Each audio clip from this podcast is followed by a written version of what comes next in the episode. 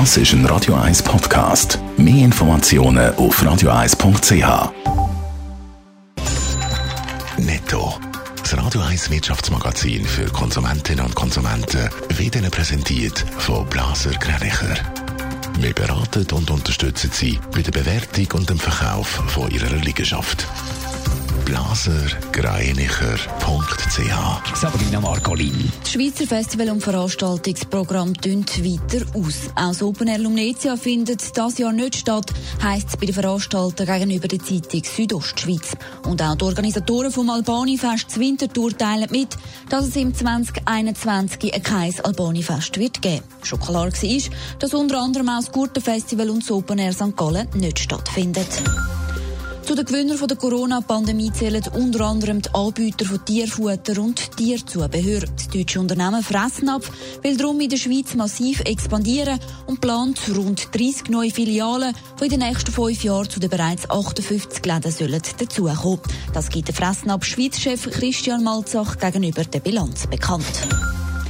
Die EU will die Pläne für eine Freihandelszone mit den Mercosur-Staaten retten. Beim Abkommen geht es um eine Zollreduktion im Austausch mit Brasilien, Argentinien, Paraguay und Uruguay. Die EU-Kommission will den Staatenbund zu zusätzlichen Zugeständnissen beim Umweltschutz bewegen. Das hat der EU-Handelskommissar Waldis Dombrovski gegenüber der deutschen Presseagentur gesagt. Der eine oder die andere sitzt mittlerweile seit über einem Jahr im Homeoffice und seit dem Januar von diesem Jahr gilt ja eine Homeoffice-Pflicht. Sabrina Margolini nimmt an, es gibt doch einen, der sich den Normalbüroalltag sehnlich zurückwünscht. Ja, und da ist die Musterlösung wohl eine Mischung aus Homeoffice und Büropräsenz. Eine repräsentative Umfrage vom Beratungsunternehmen Deloitte Schweiz zeigt nämlich, komplett zurück ins Büro, also ohne Homeoffice, wollen 12 Prozent. Knapp zwei Drittel wiederum sagen, dass sie auch nach der Pandemie möchten von die Heime aus schaffen, aber eben nicht nur. Und ein Viertel hat offenbar Gefallen gefunden am Homeoffice. Sie wünschen sich nichts mehr anders. Gibt es da unterschiedliche Wahrnehmungen bei Jung und Alt?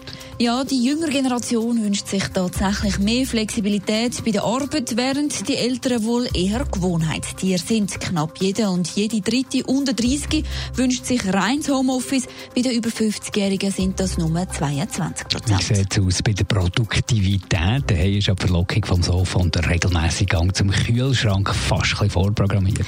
Ja, das täuscht. Fast die Hälfte der Befragten hat nämlich den Eindruck, dass sie die Heime produktiver sind als mit ihren Kolleginnen und Kollegen zusammen im Büro. Im Vergleich zu einer Deloitte-Umfrage während dem Lockdown vor einem Jahr, also beim ersten Lockdown, hat sich die Produktivität die klar verbessert. Sabrina Margoli. Netto, das Radio 1 Wirtschaftsmagazin für Konsumentinnen und Konsumenten.